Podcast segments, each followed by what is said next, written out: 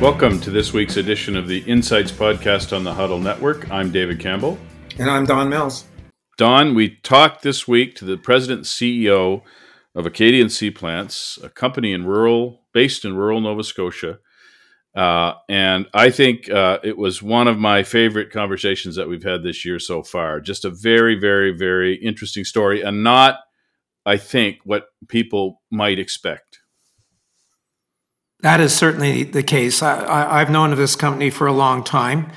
A friend of mine, Jim Meek, has written a, a pretty good history of the company. Louis Deveau, the founder, and his son JP, called um, uh, Cultivating Success, which is a very interesting read for anybody interested in entrepreneurism in this uh, region. Here's a company that's based out of Halifax, headquartered in Halifax. They're, they now have people in 21 countries.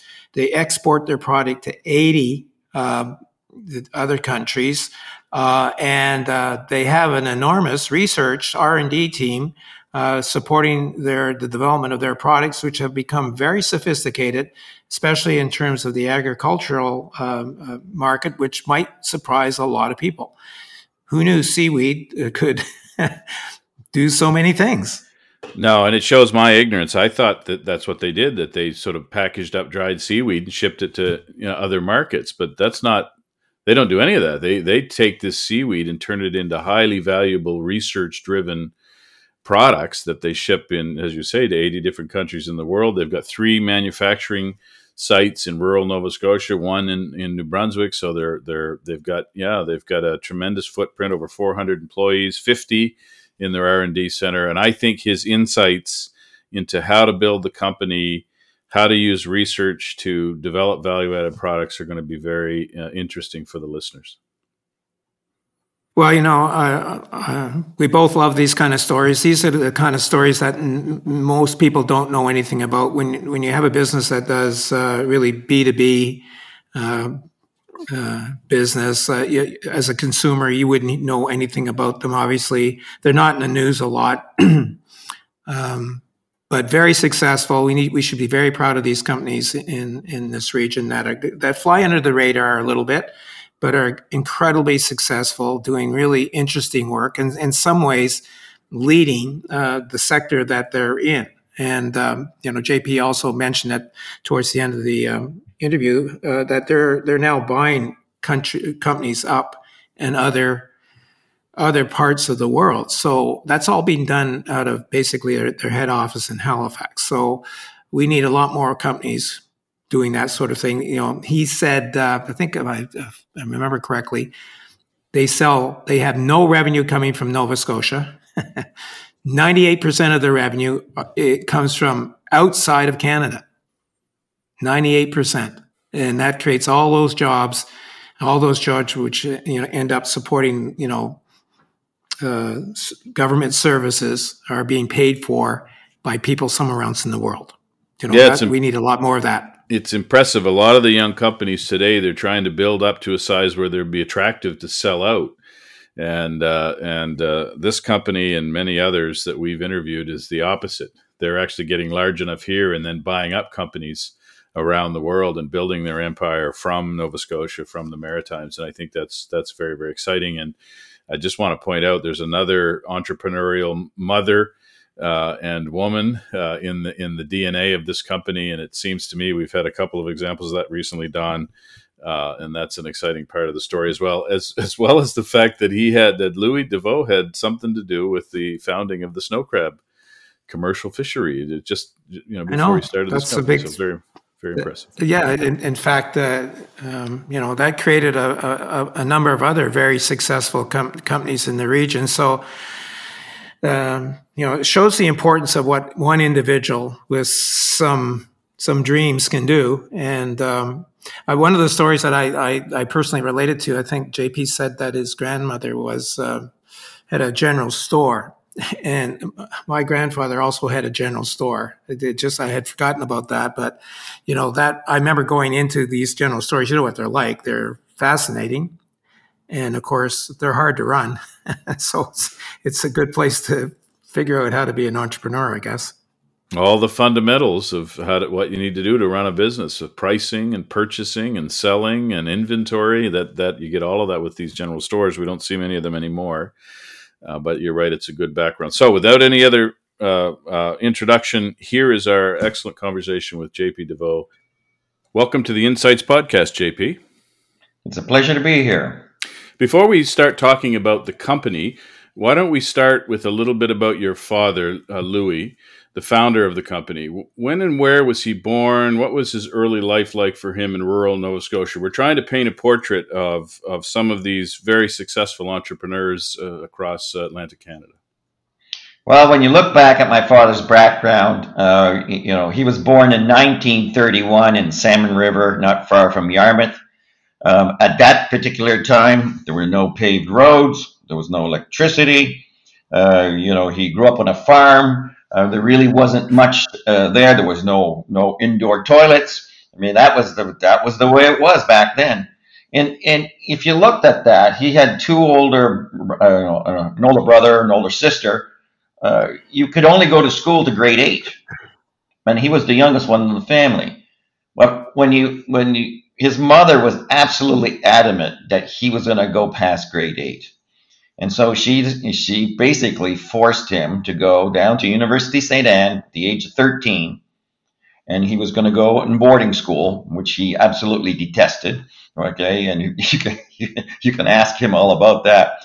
Uh, but he you know he couldn't stand it. But she made him do that. He finished his high school education and then continued and went and did a, a Bachelor of Arts at University of St. Anne. So I guess by that time he was okay with it because he made the decision to stay there. And so his mother really was instrumental in making sure that he had an education that he could then go and then do whatever he wanted with his life. So uh, he had a bit of a career before he started the company. Can you tell us a little bit about his early career path? Um, I understand his first job was in Moncton uh, from the book.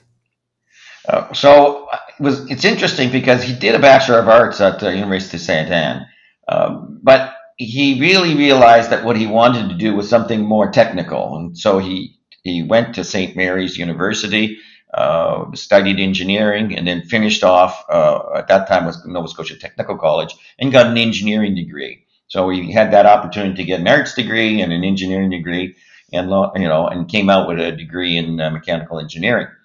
From there, he got his first job. I think it was called Moncton Foundry in Moncton I think it was 1957. So off uh, he went, and uh, uh, uh just after graduation, uh, he married my mother. Right, so they off they went to start a family in, um, um in Moncton. and lo and behold, guess what? I was born in Moncton, so that was the was the, the result of that in 1958. Um, you know, a year later, uh, and and that really gave him an opportunity to see what uh, you know working as an engineer was was like. Um, it lasted a couple years, and then after that, he went off to uh, to Ottawa, um, worked for the patent office for a little bit, and from the patent office, he went from there to Department of Fisheries and Oceans, and this is where he really started to exercise a little bit of some of that entrepreneurial spirit that came out of his mother. Uh, in Jim Meek's uh, biography that came out last year, he is said to have pioneered the creation and development of the commercial crab industry in Nova Scotia. I found that really interesting. Can you tell us a little bit more about that part? When, when, when you look at, at that time, right, we all know what snow crab is, but snow crab didn't even have that name. It, as a matter of fact, it was basically a nuisance so for the other fisheries, you get these crabs and they would just take them and throw them away. Uh, there was so there was no fishery that existed, but there was a commercial crab fishery on the west coast. And so um, DFO at the Times uh, asked my father, "Can you go and take a look at that? What's happening over in the west coast, and see what we can do to go and replicate that with these crabs that were not known as snow crabs." So they actually came up with the name snow crab. But what he did is he figured out, all right, these are the types of traps that you're going to need. Um, this is the types of processing plants that you're going to need. These are going to be the markets that you're going to have to go after. All those particular pieces had to be put together. So he found, well, I think it was about a half a dozen entrepreneurs. and those entrepreneurs and said, look, he says, we're going to try, DFO is going to try, we're going to help set you up. All right. And then see what you guys can do to build this particular industry, which did not exist. Okay. Now, the real interesting about that is there, you know, there was half a dozen of them. Three of them, you know, made literally hundreds of millions of dollars out of it. The other three failed. It's an interesting, an interesting to, you know perspective when you look at that. What was the difference between the first three and the second three? Every single one of those individuals all had the same opportunity, and yet uh, three of them were successful and three of them were not successful in there. So my father was very instrumental at helping these to find their way, be able to develop the markets, the technologies, and, and the resources such that they could be successful. And lo and behold, that was the beginning of the snow crab industry in here in Atlantic Canada. And JP, just to be clear, he did that while he was a senior official at the uh, Department of Fisheries and Oceans. Is that right? Absolutely. So he was he so he was the government official. Okay. Okay. I'm here from DFO and I'm here to help you. Okay. So those, that was a different time. Okay. Perhaps. Okay. Uh, right. And and that was but that was exactly what his what his mandate was to help create that industry, which he did. Um, and uh, you know, and uh, he's he's very very proud of the fact that he was a very instrumental part about getting that fishery going. Yeah, unfortunately, DFO doesn't have the same reputation today as it did back then. I think. If I well, you know, there's the they focus on other things since that time. yes, I guess so. Now, entrepreneurship runs in your family. You're, I guess, you're the third generation of entrepreneurs in the family, maybe more. But both your dad's mother and father had uh, entrepreneurship uh, streak. Um, how did that influence your dad on his entrepreneurial journey? You, you, take a look at my grandparents, and I remember going down, and uh, you know, when I was a young boy, and we we would go obviously down in the summertime. We would go and stay down in Southwest Nova Scotia because you know, you know, in, from my point of view, I lived in Moncton and then Ottawa, and then came back to uh, uh, the Halifax area here. Uh, but you could you you could see the business acumen that was primarily in his mother. Um, she had the local general store for the community. Okay, and uh, from my point of view, I was very happy because it had penny candy. But there was people that really enjoyed the fact that there was nails and hammers and all kinds of other hardware and so on and so forth. But you'd buy your groceries. you it was the typical country general store, uh, and she knew how to make a buck and how to make sure that it was managed and done properly. And there's no question that my father inherited that from, from her. Um, she was the business person in, in the family. Uh, there was a there was a, a you know a, a, mixed farm that was part of the homestead, and it was my grandfather who ran that, made sure that that worked properly. But she she had the business acumen, she had the business, not, I wouldn't call it background, but she put those pieces together, um, and and certainly uh, you know the parts that we would have inherited would have come out from her for sure. That's a great story. We just uh, recently interviewed uh, uh, the CEO of Moosehead, and uh, there's a there's a, a matriarch up that chain in terms of that company as well. So very interesting. Uh, why don't we turn now to the history of Acadian Seaplants? Um, can you tell us what year it was founded and what was the original product and where the initial products were sold, and just a little bit of a, an overview of the initial company? Well, I can certainly tell you the year that it was founded because uh, I, I, had just finished a degree in engineering. So I studied uh, at Dal, and then at that time was called TUNS. So I came out with a degree in industrial engineering, and I went home and my mother said to me, before you go down into your room, I just want you to know that you don't have a room here anymore because your father has started this company and that's his office. But you're welcome to stay and sleep on the couch for as long as you like. So that was the beginning of Acadian Seaplants out of my old bedroom in the house I grew up in. Uh, and, and, but if you take a look at that, okay, well, that sounds somewhat simplistic. Uh, after my father worked at the Department of Fisheries and Oceans, he started to work for a company called Marine Colloids. Now, at that time, Marine Colloids was the largest uh, uh, producer of carrageenan, which is a food gum that comes out of seaweed. And so my father had been hired to manage the raw material supply. So his job was to ensure that he would be able to get the, the, the, the raw materials. This would be dried, baled seaweed. You take that dried, baled seaweed and he would ship it down to the, the extraction facility down in Rockland, Maine. So he started to learn the seaweed business in there. Now, as the company grew, because it was the world's largest carrageenan manufacturer, they needed raw material from other parts of the world. And so they had sourcing requirements out of Mexico and out of the Philippines and in, in, in Indonesia. Uh, because my father was successful, right, they gave him the responsibilities in Mexico and also in the Philippines. And so he was able to go and to learn these particular uh, how to manage in these in these you know foreign markets how you're going to get that particular raw material back into uh, into the United States. And it, it, was and this was challenging. I mean, we're talking the, the late '60s, early '70s. I mean, when you to get to the Philippines to where he was going, the routing was something like this: Halifax, Toronto, Chicago, Los Angeles, Hawaii, Guam, Manila, and then you'd finally go to Zamboanga, where the seaweed farming was. And actually, it took you three days just to get there. Right now, of course, take a look at this today, and you can just go almost anywhere. Um, you know, in, in a very short period of time. So it was, you know, it was it was it was a different era. I mean, you know, I was the only person in school that you know that would be able to say, "Hey, you're you know, my father's now in the Philippines, and they're going, what? Well, you know, what's all that was like? Right? It's very, very different, very, very, very, very different time. But he learned all those particular uh, pieces of managing these business at a distance in there. And so what happened was, uh, uh, you know, eventually the owners of Marine Colloids sold to a company called FMC. And FMC did not want all these satellite companies. So they asked my father, could you sell them off? So he sold off the Mexican one with a long-term supply agreement, sold off the Philippine one, also did the same sort of thing, and then he made an offer to uh, to the new owners of, of, of Marine Colloids, FMC, to take over the Canadian operation. They turned him down the first time, but not the second time.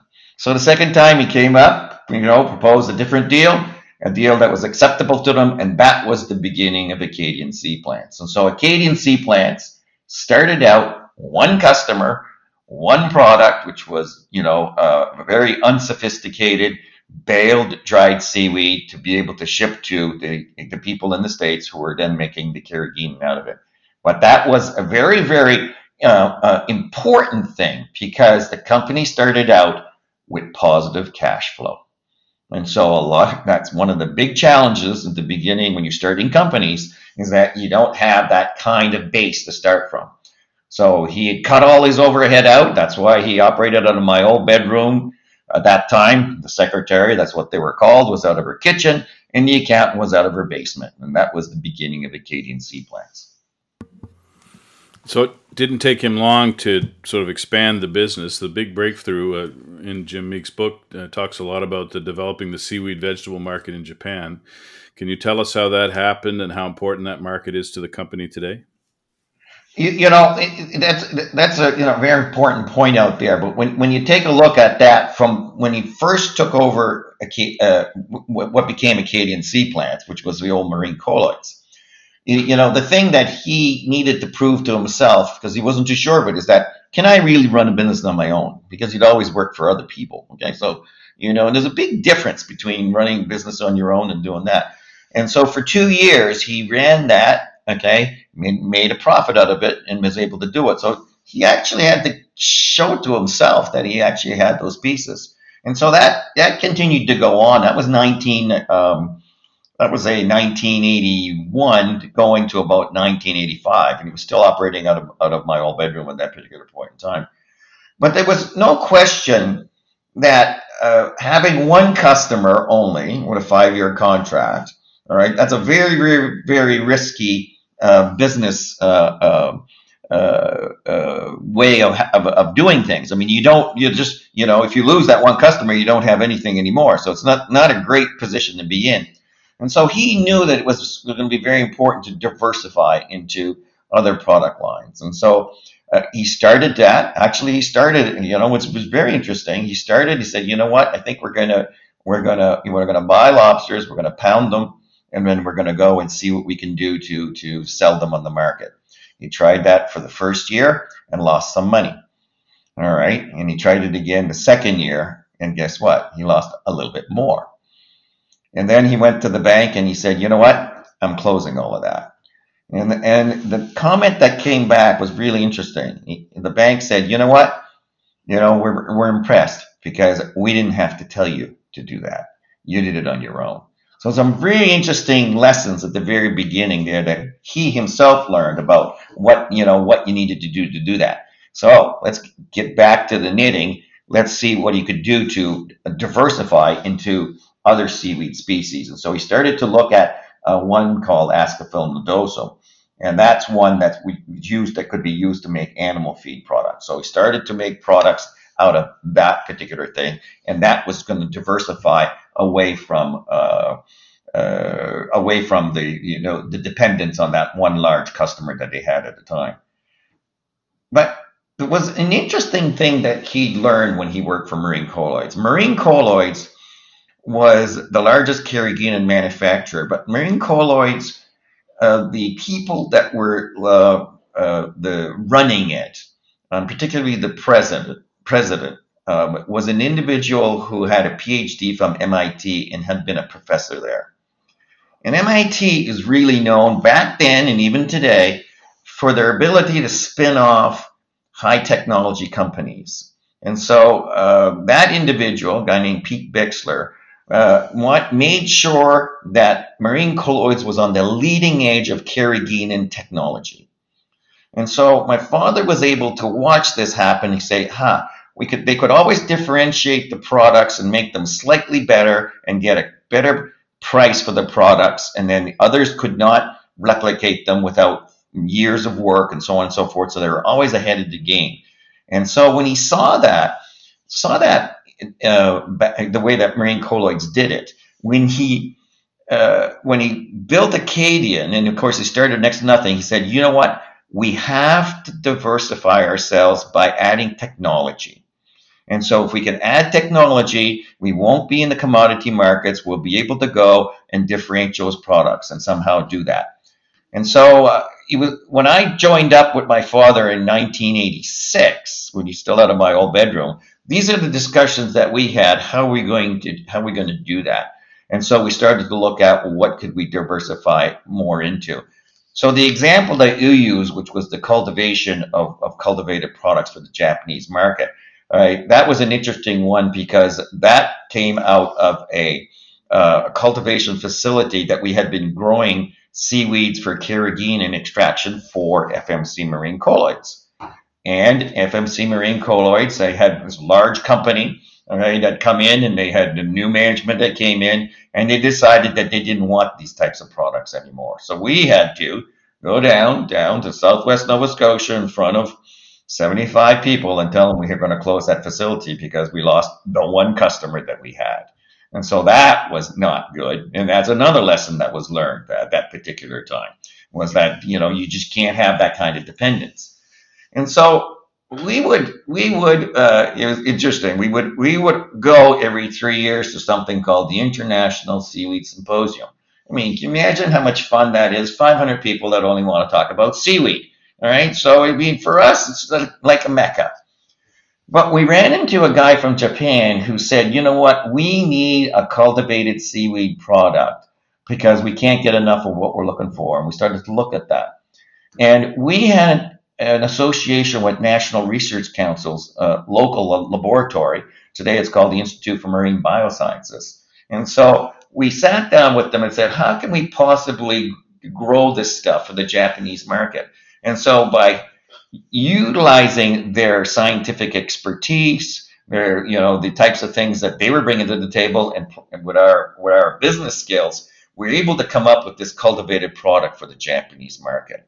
You know, now you're leaving out years of technical details and all that sort of stuff, but you can get the picture. And it was an uh, it was an opportunity to be able to go create value added products differentiated through technology. Nobody else could do this kind of stuff. And so that's part of that mentality that came way from way back from MIT all the way through and then still is here today at Acadian Seaplants.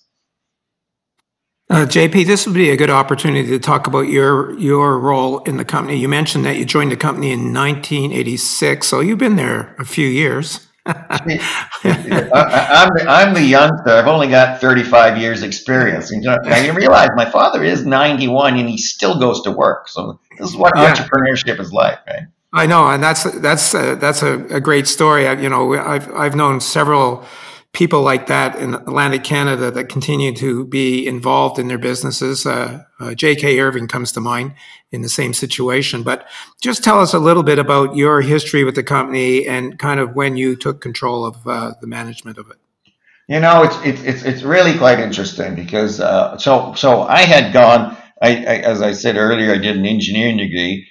Um, I really had two careers. I then went after my engineering degree. Went worked at Esso for a while I decided I, I, wanted to go back to school. I did an MBA at, in, in, Montreal um, at McGill, um, and but the in, in, at that time an MBA was uh, you know two years with a summer in between, and so um, I was actually on leave of absence from uh, from Esso to to go and to do that. But in that summer in between. Uh, my father said, "Why don't you come down? Why don't you come down to uh, Nova Scotia and see what this little business that I'm running out of your old bedroom is, you know, is all about. And and and so I did. I came down. I put in the first computer, and okay, a Compaq 386 for those of you who can remember what that is, right? Um, and uh, you know, uh, oh yeah, and Lotus one two three and all the fun stuff. Okay, so I mean that goes way, way back. But you know, install that kind of stuff. But the biggest thing that we learned that summer between my father and myself is that we could work together. Mm. And that was a very, very valuable thing because it was essentially risk free. I'm going back to school anyway. Okay. But we learned we could, we could work together. And so when I graduated, um, I, you know, after that second year in there, uh, my father said to me, now, do you want to see what we can do together? Do you want to see if you can build something? You know, uh, you know, you want to give it a go? And I said, well, you know, I came down last summer I've seen all the numbers. I put all the budgets together, and I know we got no money. So I said, well, let's but let's give it a whirl, okay, to see what we can do. And that was the beginning. But there was one thing he said to me. Okay, he said, okay, he says, he says, this is exciting, but he says, he said, you need to know this. And he goes, he, he says, it's very important that you understand this. If you can't do the job, I will have to fire you but you'll always be my son and I will always love you. And it was, I've never forgotten it, as you can tell. Okay. It was very instrumental. And that's the way business is. Okay. Just because you're family, you are not entitled to anything. Okay. And it's an important, it was an important thing. And I, the, the, the amount of wisdom he had to say those kind of things at that time was so, so important because it sets the tone. All right, let's see what we could do and let's make it work. And that was the beginning of the, you know, my association um, with him. And we've had a fantastic time over the last 30 plus years of working together to build Acadian seaplanes. plants. uh, uh, just for clarity, when did you assume um, sort of responsibility for the operations?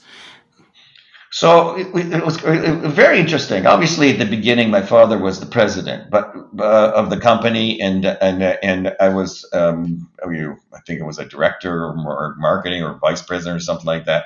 Uh, but I mean, really, there was not much there. But what we did though was we split the responsibility. So he was really doing manufacturing, R and D, um, you know, uh, finance. I did sales, marketing uh, accounting systems.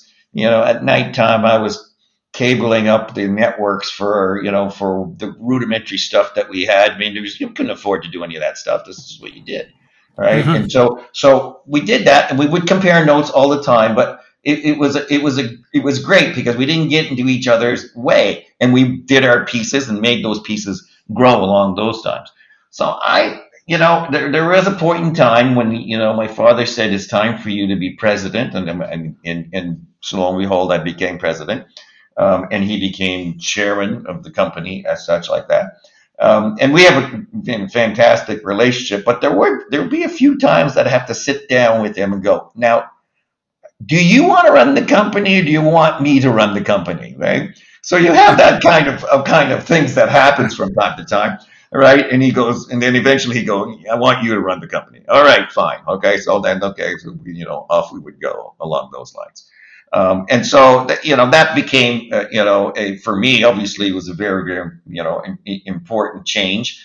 Um, and, and, and, and, but he's still active and he, he likes to be involved in things that he can tinker with, is the way, the way I would word it. Um, uh, but, uh, you know, uh, you know, I go for walks with him regularly.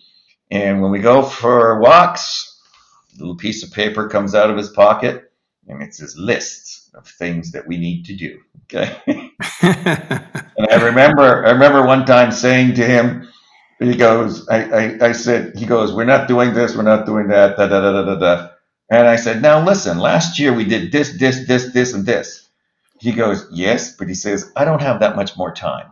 That was, how do you respond to that? So, uh, well, once an entrepreneur, always an entrepreneur, obviously. But you know, it sounds like that transition has been exceedingly well done, and it's it's very hard to do, as you know. So it, it it often fails. So congrats on that part.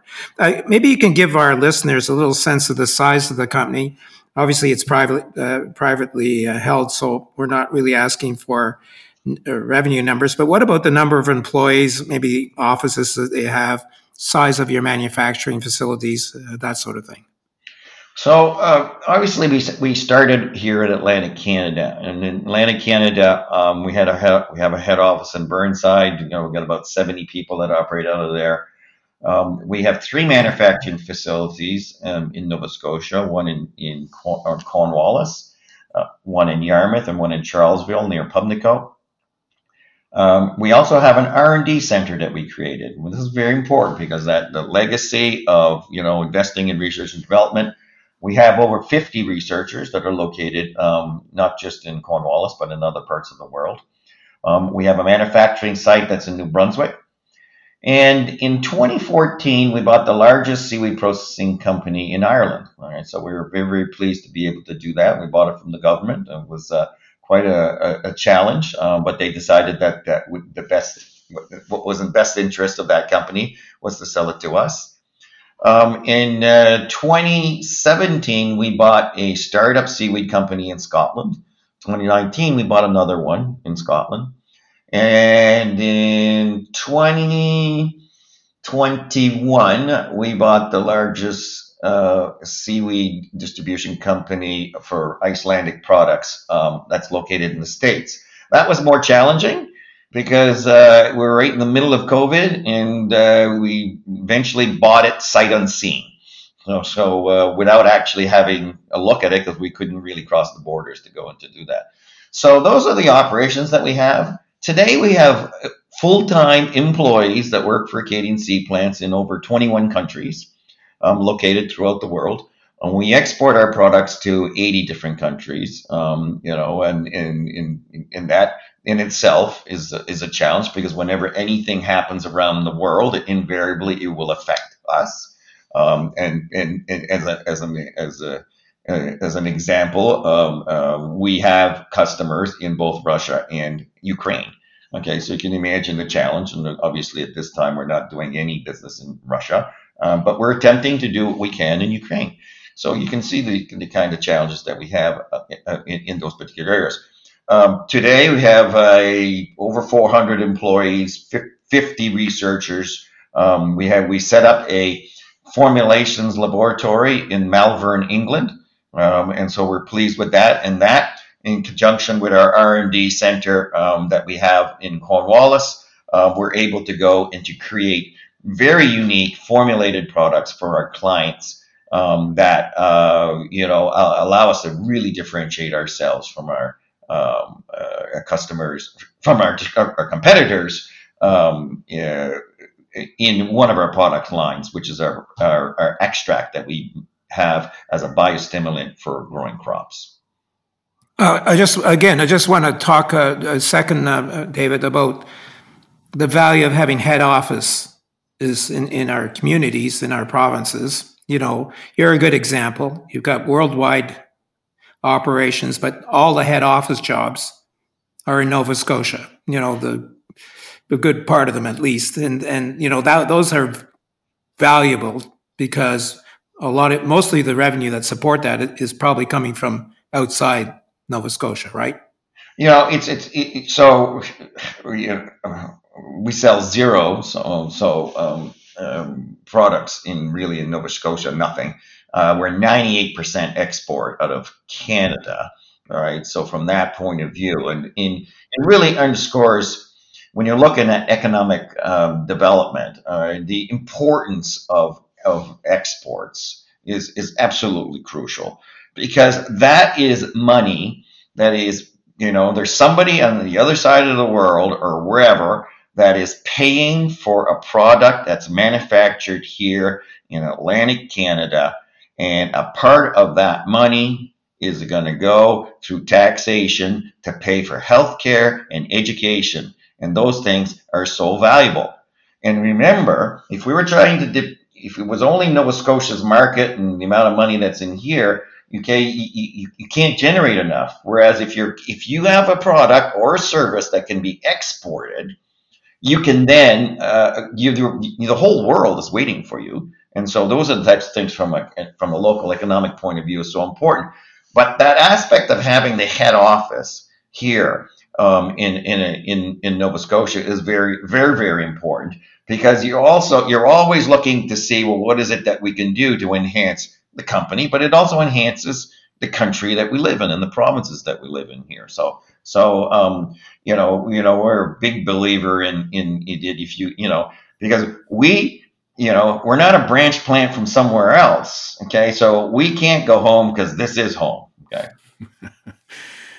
JP, you sound like Don and I. we, we need to have you on as an economic development guy. That's exactly the point most of what uh, households consume in Nova Scotia uh, is imported. The cars, your televisions, most of the food you eat. So we need to have those export industries to offset that because that's where the real GDP and tax benefits come from. So thank you for that little primer on economic development for our listeners. I appreciate that.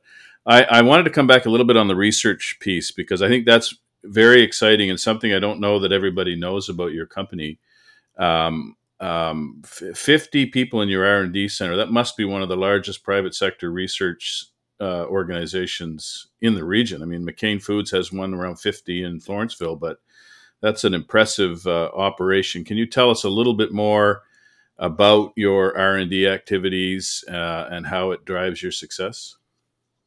Well, I think I, I, I think the the sad part in that is that uh, when we when I talk to our auditors, okay, and they and they tell us, you know, you have one of the largest R and D claims in this province, and I'm going uh, that that I, I have a hard time because I remember I don't know any I don't know other companies, so I just assume that everybody else does the same types of stuff that we do, which is not true.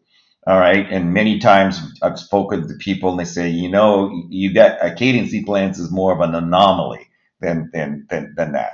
But this, this concept that if you invest into research and development, undoubtedly, and you do it wisely and you do it carefully, and it is one of the hardest parts of the business to manage because, you know, what do researchers want to research? This is a trick question they want to research everything in every direction. It doesn't really matter because they just love to do research and for the sake of knowledge. We're trying to focus that into something that sooner or later will provide economic benefit to the company and to the rest of us. Right? And that is that is not simple. The other thing that they will want to do is never stop the research on something and say, well, let's go with it because it's like, oh no, and no, no, no, we still need to prove this and that and that and that. Go, no, no, we're we're going to the market with something because it, it's it's good enough, like that kind of thing. It may not be perfect and never will be, but that whole aspect, and if you look at that, I think we have 15, 15, 16 PhDs on staff. Okay, along with those other researchers, but they're not just located here in, in, in Nova Scotia. We have some of these that are located around the world in various areas. Um, and there and there because when we when we learned a long time ago that if we wanted to sell our products in different markets, you had better be able to show how they work in those markets. Um, and the fact that it can, you know, that these biostimulants can grow a tomato in Nova Scotia is irrelevant. Because if we're down in the, for example, in the San Joaquin Valley in California, they want to see trial work that shows that this works here. Oh, and then it gets this, it goes, you know, it, it gets down to this. Okay, I remember being down there, you know, a long time ago um, and we're talking about this trial was done San Joaquin Valley. He said, well, yes, but you did that on the east side of the valley, and we're on the west side, and it's different over here. Okay, you know, you get that kind of kind of kind of uh, uh, uh, uh, kind of thing that comes up there. But as we did this, and the, the thing that's challenging with research and development is it doesn't always work right? So, so you're going to spend money that's not going to give you the results you're looking for. Our researchers are very quick to say, well, look at this failed experiment. Look what we learned. And they're all excited. And no, I'm not as excited as you because if that had been successful, we would have had something more to the, to the market. But you do learn. You even learn from your failures. And so, so you will, it's, you know, the, the, the investment on research and development is a long-term investment. It's a very worthwhile if you have a long-term vision, okay, and you, right, and you're ready and prepared to do these things. All right? You can you can you can then develop technologies. But i think that's one thing that's important and we learned this a long time ago is that you don't need to do this on your own right? You can do these you can do research partnerships with academic and research institutions such as national research council such as dalhousie's the ag campus in there all right? Um, and we've we've done research uh, uh, with so many different organizations here in atlantic canada but also we've done them in other institutions down in Alberta with, on animal feed products. We've done them in the United States and Texas Tech University and many, many other, and in countries all over the world. So those research partnerships, because they bring different things, different skills, different abilities, different uh, uh, pieces of equipment that we would never have. You marry that together and you leverage your own research uh, efforts. Put all those pieces together like that, and then sooner or later, value will come out of that that allows you to create differentiated, uh, value added products to go to the market with. JP, you've mentioned a couple times your agricultural biostimulants. There's a great story in the book about these products using Florida, helping Florida farmers grow bumper crops of quality oranges. I mean, who would have thunk it? Uh, can you tell us a little bit of, uh, uh more about that side of the business, the biostimulant business? Well, it, it, it, this is this is this was a fascinating because in the early days um, when we start we took this one seaweed species Ascophyllum and we made an animal feed product out of it, and you know, and I was the sales and marketing person for the company, the, the only one we had, and now we probably have 150 or so. All right, and I was going down in, into the U.S. Midwest selling this stuff as an animal feed product, and I had more customers come up to me and say don't you have an extract? Because the Europeans had an extract made from the same seaweed. And, and I just they kept asking over again, do you have an extract? So we came back. I came back and said, you know, we got to look at this. So we put together a project with National Research Council, with their scientists, and we studied it. And we put those again. Look at that, another association with the with the with research institution. And we put together about an 18 month project in order to make that kind of that kind of seaweed extract. Um, and it was interesting because I had I had gotten samples from some of the customers of what these things were like. But what I didn't know is the samples that I had were very high quality ones, and the, and whereas their quality was variable, right? So what we patterned ourselves was to make a better product than their high end product. And so we had a reputation very, very quickly of having being, being making a very consistent, you know, better better product out there. Um, and so that enabled us to get into the door uh, pretty quickly into that particular market. But the market at that time was the organic community. And at that time, because this is look uh, 19 uh, mid uh, late late 1980s, the organic community was more of a movement than a than a business sector. It was people who were doing it for philosophical reasons as opposed to to make money. And so we were able to bring these organic certified products to the market. Um, and that was our initial entree. Now, it was, it was obvious that we went and we talked to mainstream agriculture that they said, "What is this? Like this doesn't make any sense. We don't understand how you could possibly have uh, the, the kind of results that you have out of that. We've analyzed the product and, and there's not that much in it." So we looked at that and said, well, the only way that we're going to build this business is if we go and do the research work necessary and publish papers over and over and over again that showed how these products actually did work and then did enough research work to show why did they work. And so we were the first people who did work at the molecular level to understand how our products impacted the genes inside the plants, either upregulating them or downregulating them. And then we really uh, started to understand how this worked. We brought that to the market, and then lo and behold, sooner or later, the mainstream agriculture community started to look at this go, okay, now we understand you guys have done your homework. We weren't the only people doing that, but we were part of a small group that did that on a global basis and really enabled this whole uh, biostimulant sector to now, today, it is a, a, a, very standard part of agriculture. And so that was a, was a very, very, very exciting and still is very exciting time. And I have another story along those lines, but uh, I'll wait for that. You, I can see that you want to ask me a question. Well, th- those are really that, that's a great story uh, in itself because you know you're you're kind of leading the way. And again, gets back to research and development, doesn't it? Uh, one of the uh, one of the things that I noted in your book was your father's commitment to rural Nova Scotia. You're you're an important company that has you know operations in rural Nova Scotia. I wanted to ask you about the business environment in the in Nova Scotia these days. What are the biggest challenges that stand out for you? And and maybe a secondary question, you know, what could be done to ensure companies such as yours thrive going forward? Yeah, you know, I, I think one of the biggest challenges today today, if you look at today's challenges, okay, labor availability is a big issue here here in not just in Nova Scotia, but in Canada as a whole. You know, we have a, an aging, more of an aging population in there. We have a, you know, we, you know, we certainly didn't create the babies that, uh, like the baby boomer generation did at the time. Um, during COVID, immigration basically stopped, and now we've opened up the, the doors again, and that's fantastic and, and a very important part of it. But I think in Canada here, and, and, and the, the big challenge that we have is that we have a very, very poor uh, regulatory environment with respect to immigration.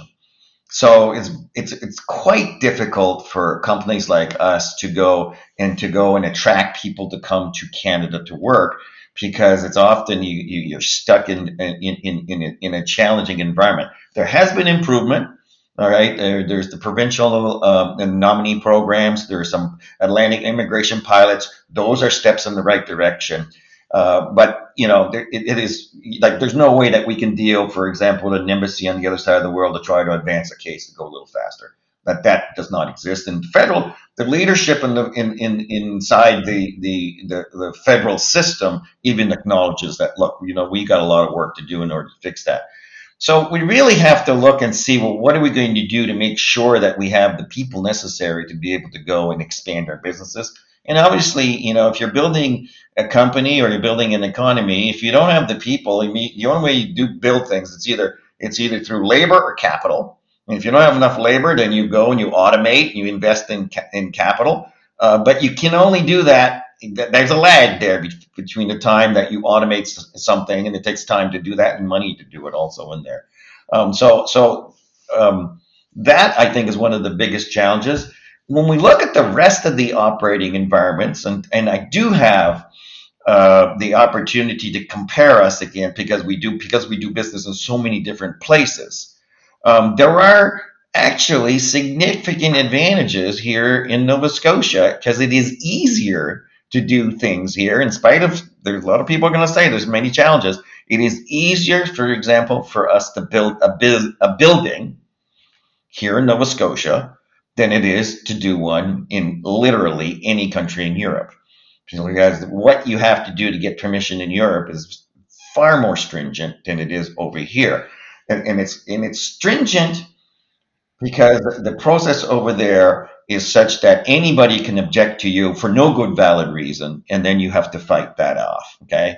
Whereas over here that doesn't exist. I'm just talking about building a building okay? All right? I'm not talking about anything else. Nobody generally objects to putting a building unless of course it's blocking your view or something along those lines so your your regulatory environment in many ways here in atlantic canada is is a is a is a better environment than in a lot of other places around the world.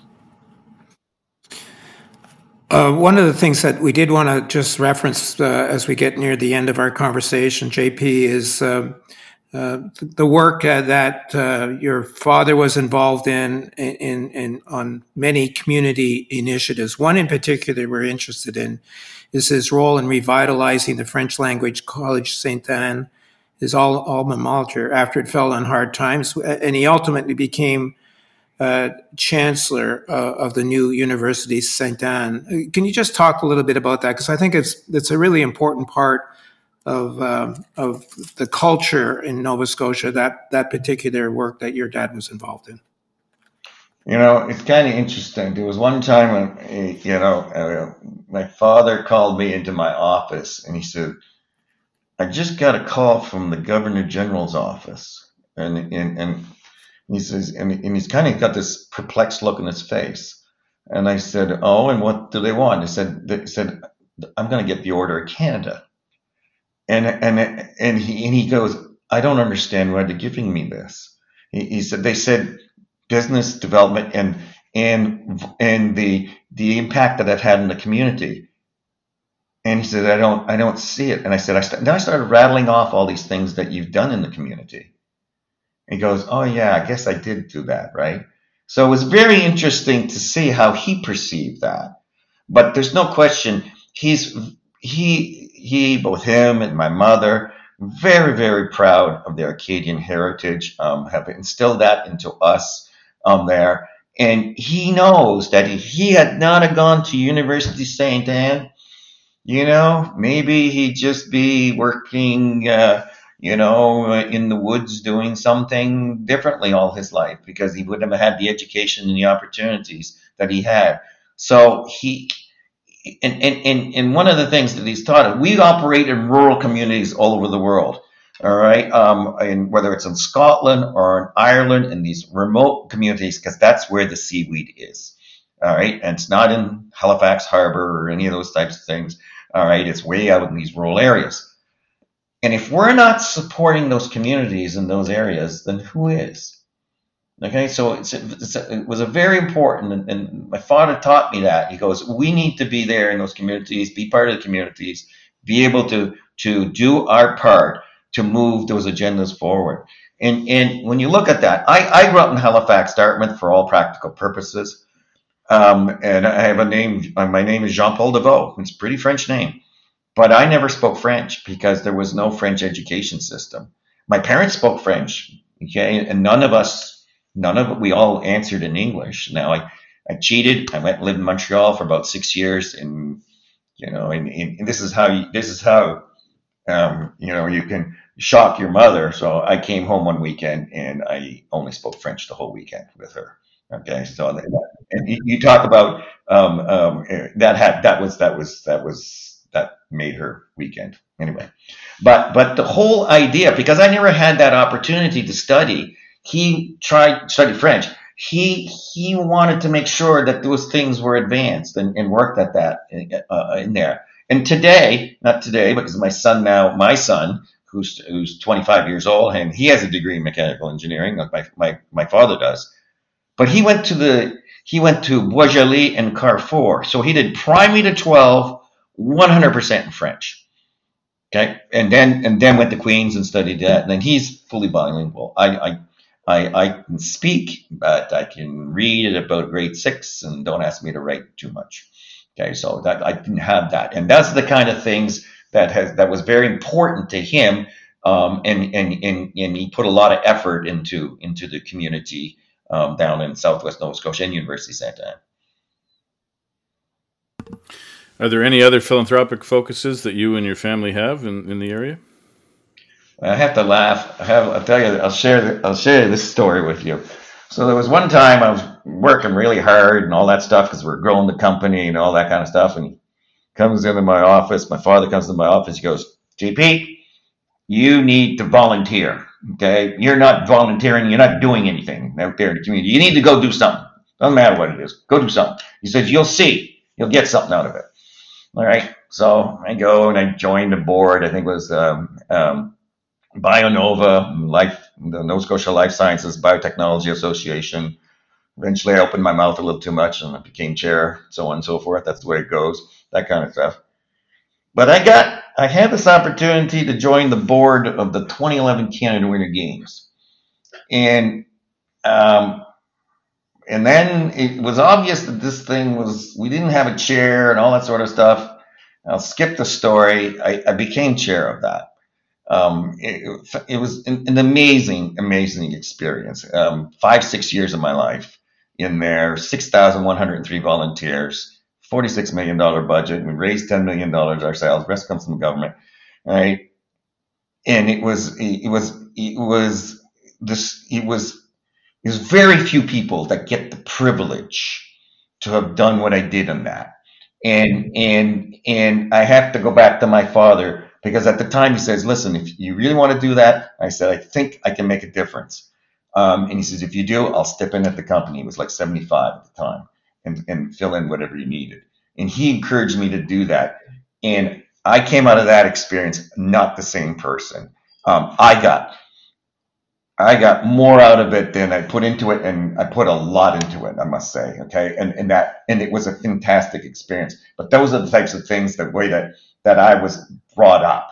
Um, and at the end, I, I said to him, I said, "Now is that enough volunteering for a while?" He goes, "Yeah, that's enough for now." um, final question for you, uh, JP. We want to know what's next for Acadian Seaplants. You mentioned a son, age 25. Is there another Deveau generation coming behind to take over the company? Well, you know, a couple of things in there, and uh, I'll come back to that one in a second here. Um, but it was really interesting about four or five years ago. See, like I'm a 30 plus year seaweed guy, just like my father is also. Um, and from that point of view, we were building a company that was really turning into an agriculture company. And it was in, in, in and I'm not a 30 year agriculture guy. So I looked at what do we have to do to really grow this business, and I found an individual, and and, and we sat down and, and we were able to bring him into the company, and people told me, you know, he says, you know, you know, you know, Nelson, who's who's the guy that that came and joined our company. You know, there may be some people that are looking to see what he did because he ran an ag company for years. And when he came in, lo and behold, you know, 50 of the people that used to work for him are now in our company. And so the future of our company is very, very exciting because we're making these agricultural companies. And now we brought in 50 people who understand agricultural business. And they are one's in Beijing, okay, one's in Sao Paulo, one's in Atlanta, okay, one's in England, one's in Slovakia. They're all over the world. And these are senior people who have come onto that.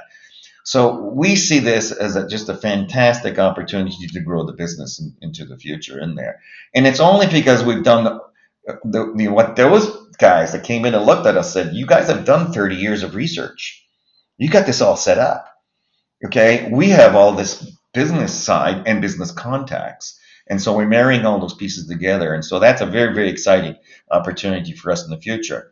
But if you go back to uh, my son, who's 25 years old, um, it was it was uh, kind of uh, interesting because he graduated just in, in, April of 2020 when COVID had been around for one month.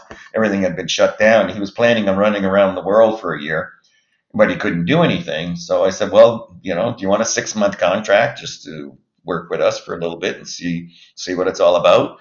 You know, so we, you know, he said, "Well, what will I do?" I said, "Well, let me go talk to the engineering guys, and we'll see if there's something that's you know that's interests you." Right? We got we got lots of work to do, and so he came in for six months. Yeah, another six months, and, you know, and eventually it was. Uh, uh, eventually, he he started working in in the you know, moving up the ladder, and now he is the uh, in charge of all of our engineering group. Okay, so um, he's uh, he's he's uh, uh, and and if I look at where he is today at the age of 25 and what I was like when I was 25, well, he's way ahead of me. So that's all I can pretty well say. So you'll have to ask him what uh, perhaps uh, tells into the future.